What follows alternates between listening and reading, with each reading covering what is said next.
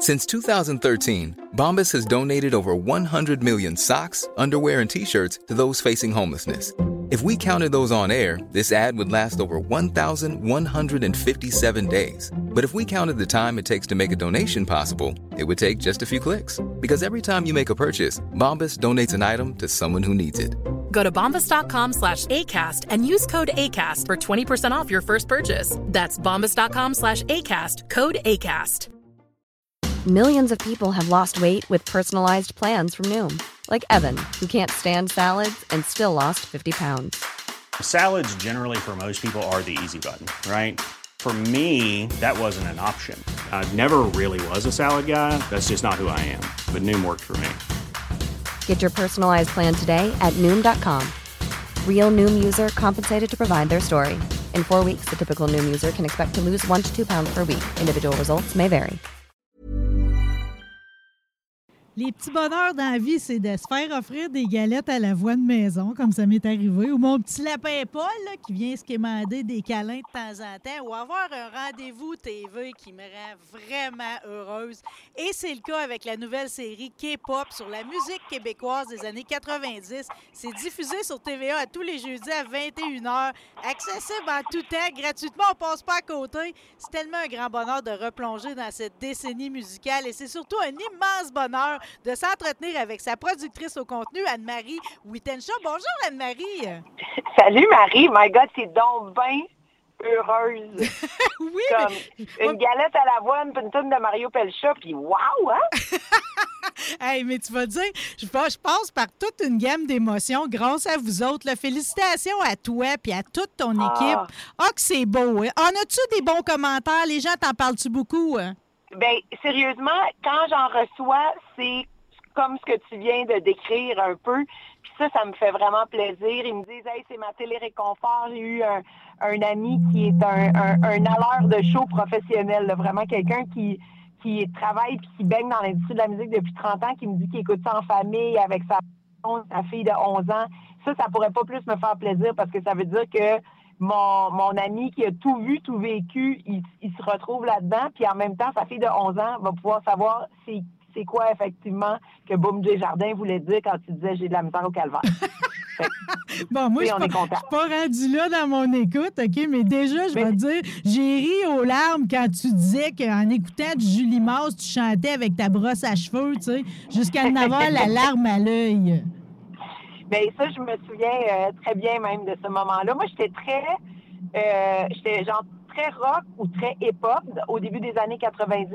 J'étais pas dans ceux qui justement tripaient sur euh, la grosse pop des bébés ou quoi que ce soit. Mitsu, j'avais acheté mon vinyle de El Mundo à la fin de la cinquième année, mais rendu à son deuxième album, j'étais comme déjà passé à autre chose. Mais maintenant, je les vénère, je comprends exactement euh, ce que c'était. Mais Julie Mars, c'était comme mon euh, c'était comme mon secret, ça. C'était mon secret à cette époque-là.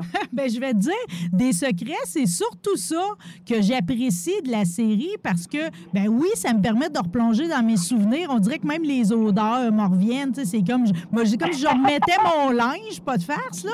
Mais tu sais, c'est aussi d'en apprendre plus sur certains moments. Puis tu sais, tu me parles de Mitsu, tu sais. Je veux dire, euh, tout son, tu sais, toute l'envolée, là, tu sais, de quand elle lance son album au Fofone électrique avec son Ah, grand-père. ouais. Tous ces secrets-là, c'est précieux, ça. Je le sais, puis je suis infiniment reconnaissante de euh, la générosité que les artistes nous ont offert pour vrai. Euh, chaque artiste qu'on a téléphoné, qu'on a appelé pour cette série-là, s'est assis avec nous pour un minimum d'une heure et demie. Euh, ils ont été hyper généreux aussi dans leurs souvenirs. Il y avait comme il n'y avait pas de, de, de confidence qui était trop secrète pour euh, ça. Puis je pense que ça, c'est juste l'effet du temps. C'est l'effet du, euh, temps qui passe. Ça fait 30 ans. Fait que je pense que le, le recul délie beaucoup les langues. Puis en même temps aussi, c'est peut-être l'effet d'une certaine confiance. Les artistes qu'on retrouve là-dedans, c'est des gens que j'ai beaucoup côtoyés à une certaine époque. Fait que j'étais vraiment contente de pouvoir les appeler puis juste jaser. On faisait au début là, une pré-entrevue d'une heure, une heure et demie. Puis après ça, ils venaient s'asseoir devant la caméra puis on racontait le meilleur de ça.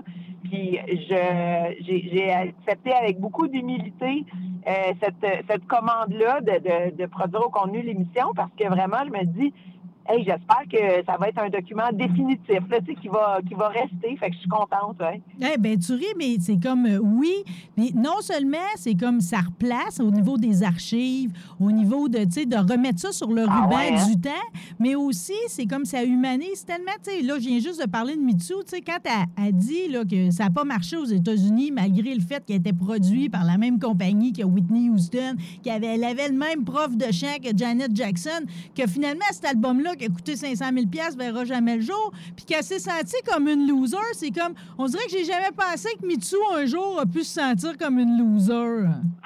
Ah, je le sais. Puis, tu sais, elle m'a écrit, genre, euh, je sais pas, une journée ou deux après qu'on ait fait l'entrevue. Puis, elle me dit, ah, j'espère que j'ai été bonne. Puis, là, j'étais là, man, t'es Mitsu. Comme, C'est possible que tu sois poche. Jamais, dans la vie, c'est Mitsu.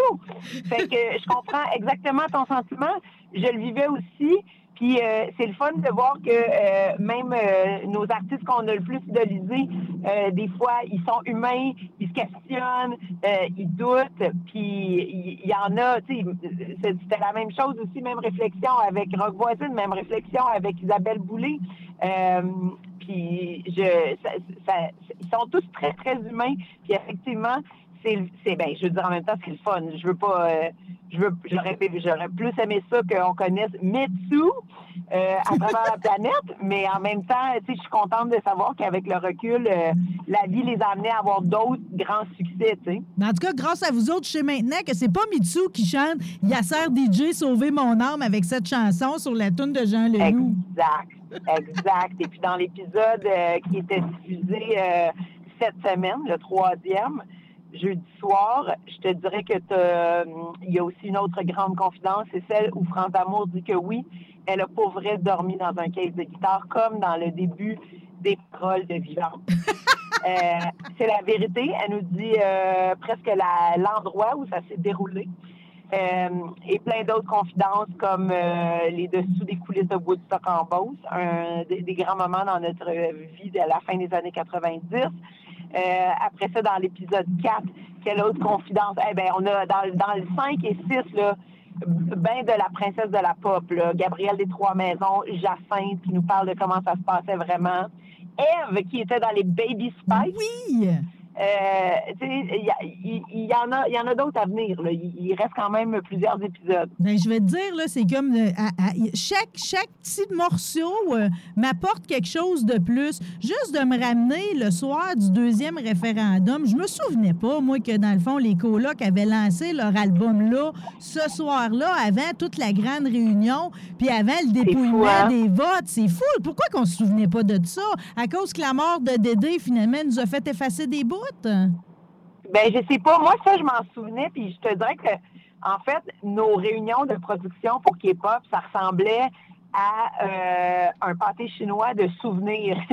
Euh, on était cinq geeks de musique euh, réunis autour d'une table pendant tout le mois de mai, juin et juillet dernier, une ou deux fois semaine, puis on se rappelait des souvenirs, puis on s'en pitchait comme ça, puis c'est comme ça qu'on a carrément construit nos épisodes euh, à coup de petits souvenirs, puis après ça, on a eu des fabuleux archivistes qui ont euh, rajouté deux couches euh, pour rester dans l'analogie du pâté chinois de patates pilées de blé d'Inde. C'est réel. de ben, on est, on est d'un Et- mot du bon. Puis même, même, il y a en masse de ketchup pour tout le monde ou de la moutarde, dépendamment des Ah. goûts. là. Jamais du ketchup et de la moutarde. Euh, C'est Ouais. réalisé par Charles Gervais. Nicolas Titlé, évidemment, est scénariste là-dessus. Euh, je trouve que ça met beaucoup en perspective aussi euh, tout le talent qu'on a de chez nous. Puis cette décennie-là où finalement tout était possible. hein. Il y a un épisode qui s'appelle La conquête du monde. Puis notre différence aussi. euh, euh, toi, sais-tu, tu sais, parce que tu les as côtoyés, tous ces gens-là. Je sais qu'entre autres, les colocs, tu allais les voir en show. Quand on les regarde avec nos yeux d'aujourd'hui, si on prend juste le cas des colocs, puis ça vaut pour Jean Leloup aussi, avoue qu'on réalise qu'on avait vraiment des perles puis des gens, tu sais, tellement, euh, tu sais, dans le cas des colocs, tellement inclusifs, tellement en avance sur leur époque. Vraiment, vraiment. Puis je trouve que euh, c'est tellement beau de se souvenir de ça. C'est important que ça ne se perde pas, euh, cette mémoire-là, euh, de savoir d'où ça vient. Tu sais, peut-être aujourd'hui, justement, notre, notre héritage musical, il y en a une grosse partie qui commence avec Jean Leloup puis avec Dédé Fortin. Puis il y, avait plein de femmes aussi là, parmi tout ça. Puis je suis contente qu'on les ait mis en, valeur aussi. Tu je pense à Mara Tremblay qui a non seulement 20 ans d'album solo derrière la, la, la, j'allais dire la cravate, mais elle n'a pas de cravate, fait que derrière le micro. mais elle a fait partie des colocs, elle a fait partie des frères à cheval, elle a été témoin de toutes sortes de choses. Euh, on n'a pas oublié non plus le hip-hop qui euh, est vraiment recensé, qui a vraiment commencé en français dans les années 90 fait qu'on n'a pas oublié cette partie-là non plus. On veut être le plus inclusif possible. Euh, on n'a pas oublié non plus le début de la scène rave qui va faire partie de nos deux derniers épisodes avec entre autres Mistress Barbara qui a fait le tour du monde autant qu'une qu'une star de la chanson comme une Isabelle Boulay ou une Rock Voisine. Elle a fait des foules, elle aussi, là, de dizaines de milliers de spectateurs à travers la planète. Fait que je trouve ça le fun de se souvenir de l'importance de tous ces gens-là. Ben, je peux pas croire qu'en plus, au bout de mes six épisodes, ça va me mener à Mistress Barbara. Parce que je veux dire, j'ai dansé une nuit durant au Dagobert avec elle. La façon qu'elle spin ses plates, qu'elle nous regardait, puis qu'elle va chercher son climax, honnêtement, euh, sa célébrité, je veux dire, euh, était comme acquise d'avance. Des fois, as-tu ce feeling-là, toi, que tout côtoyer ses idoles? Là. T'as-tu le feeling que, tu sais, on, on les verrait à 8 ans, puis on le devinerait que c'est des gens qui vont devenir comme ça des artistes accomplis, qui ont comme une aura, pas comme les autres? Ben, peut-être. Ça se peut, tu sais. Je me souviens euh, très bien avoir été à Montréal, dans le quartier Outremont, dans le sous-sol d'un jeune gars qui s'appelait Alain Maklovitch. Il avait 14 ans. Sa mère, il avait acheté des tables tournantes et justement, lui, c'était un DJ, puis il tournait des disques. Puis là, il avait, il avait vraiment un grand talent là, pour un kid de 14 ans. C'était extrêmement impressionnant. Puis quatre ans plus tard, ben, il s'appelait DJ A-Track, puis il faisait des remixes pour Madonna, puis pour Kanye West, puis tu sais, euh, puis il gagnait les championnats mondiaux de DJ, puis c'était le plus jeune ever. Fait que oui, effectivement, je pense que des fois, tu as des, as des auras de stars comme ça. Puis quand quelqu'un a du succès dès son premier album, dès sa première année, je pense qu'on peut souvent le prédestiner à des grandes choses. Oui, puis tu sais, quand euh, de, revoir les images aussi, de pas parce que on je les vois pas de temps à autre, mais là, on dirait que c'est comme la façon que vous avez placé Céline, qu'on décrit comme la machine de course.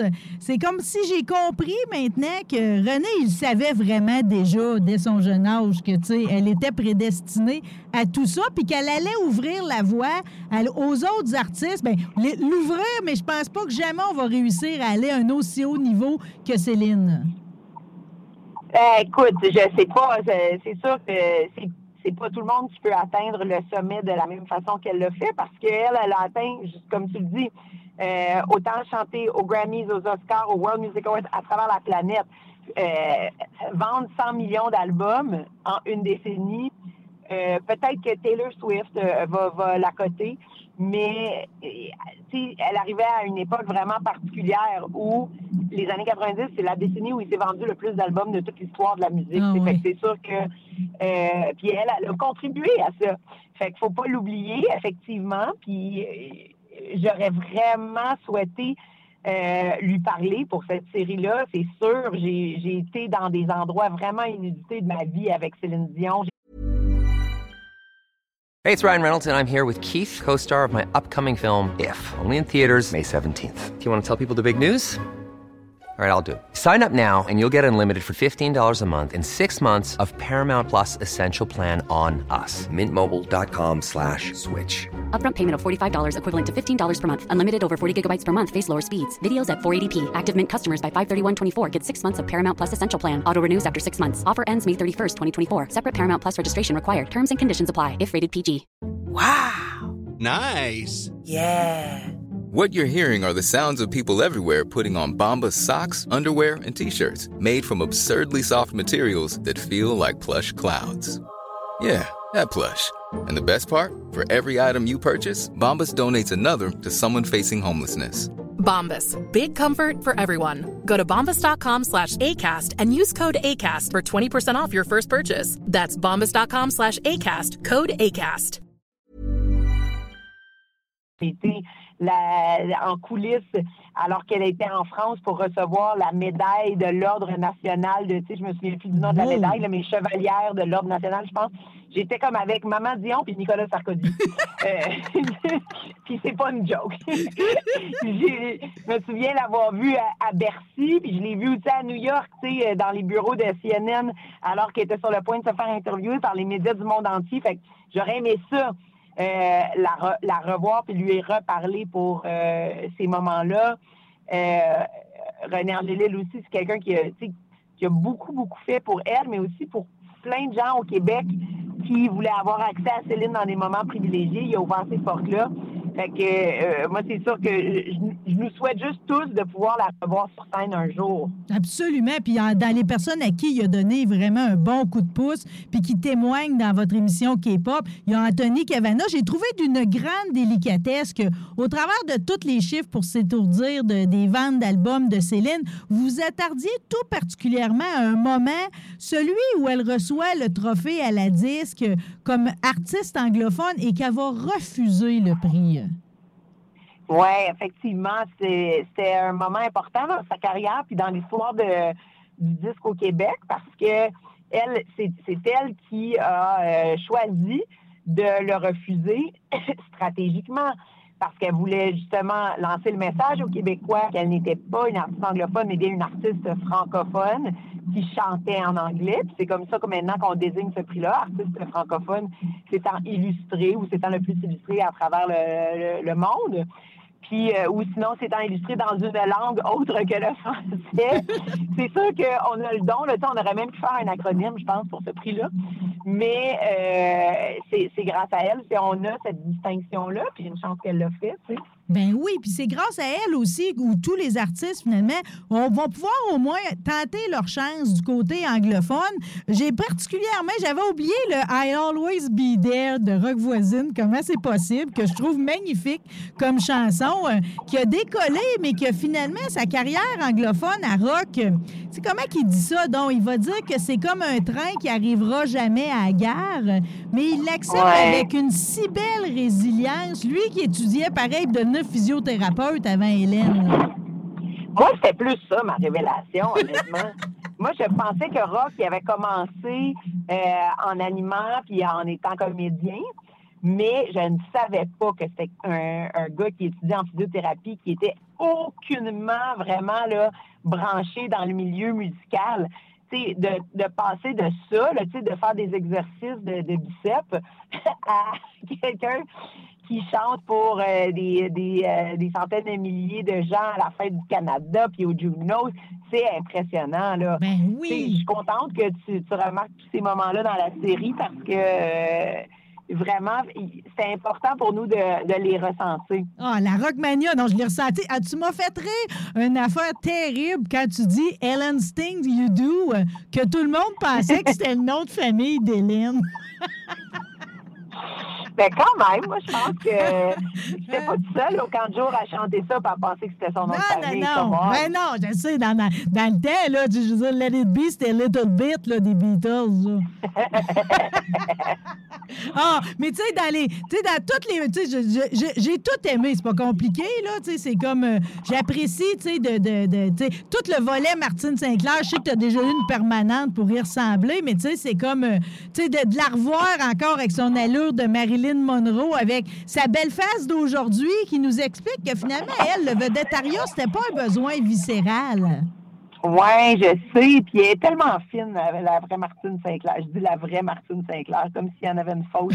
Mais tu sais, elle est tellement vraie, Martine Sinclair, je trouve que euh, c'était important de lui donner son, son moment. Puis non seulement elle, elle est vraie, mais tu sais, elle, elle était tellement... Moi, quand j'étais jeune, là, je veux dire, c'était une une véritable star. Non, puis ses chansons sont encore belles. C'est comme, pars-moi en une, je vais te la chanter de bout en bout, je pourrais pas m'arrêter, tu sais. Oui, non, non, vraiment. En tout cas, elle, elle dit pareil de laver laver que c'est sa petite chanson Boy George. Non, je te dis, tout est des bijoux dans cette série-là. Varda, pareil, elle rentre dedans quand elle dit que après les, tu sais, si t'es né après les années 90, si t'es pas vécu, c'est le néant. Ça dit même un gros arc pour montrer jusqu'à quel point ça a été prenant les années 90. C'est-tu le sentiment que tu as toi aussi? Ça a-tu été comme déterminant? T'étais jeune, pareil, adolescente à ce moment-là. Ben, je pense que oui. Moi, c'est sûr que toute l'équipe qui a travaillé à la production de cette émission-là, euh, ça a été des années déterminantes parce que ça a été les années où on était ado, où tu marques tes premiers souvenirs musicaux indépendants de tes parents. Puis ensuite de ça, ben moi, ça a été une décennie où je l'ai vécu à 75% comme fan. Mais les dernières années de cette décennie-là, je les ai vécues euh, moi-même en commençant à travailler à la radio et à la télévision. Fait que, puis j'avais 19, 20, 21 ans. Fait que c'est sûr que c'est des années tellement marquantes, tellement importantes euh, pour moi, comme tous les membres de cette équipe-là. Puis c'est pour ça que je pense qu'on euh, c'est comme ça que j'ai quand j'ai hérité du projet, que j'ai bâti l'équipe. C'est sûr que euh, ça prenait un, un- un certain âge puis un certain vécu pour faire partie de cette équipe-là. Sinon, euh, les, les- les plus jeunes auraient passé leur temps sur Google et Wikipédia, là, au lieu de dans leur boîte à souvenirs. Ah, ben ça serait bien triste, comme dirait Sonia Benezra. C'était l'espoir, la possibilité, la légèreté, la joie. Tout était possible. Tout était tellement possible que je veux dire, toutes ces ventes d'albums-là, records, là. On, là, Napster va arriver à la fin des années 90. Tout cet engouement-là, cette espèce de système de védétariat-là, penses-tu qu'un jour, on va réussir à avoir quelque chose de Ben, je, non, je pense que c'est une époque différente, mais je pense aussi que via Internet, on a une autre sorte d'accès aux stars qu'on admire. On a juste à regarder les fandoms de Beyoncé, de Rihanna, de Lady Gaga, de Taylor Swift, justement, pour voir à quel point il y a des armées de fans encore derrière les stars de la pop. C'est juste que je pense que c'est d'une façon différente. Euh, je pense que c'est moins simple un petit peu qu'avant. C'est c'est un petit peu plus euh, complexe, élaboré. C'est juste différent. Ouais, mais on réussirait jamais à cacher que Patrick Bourgeois, des bébés, il y a une blonde, là.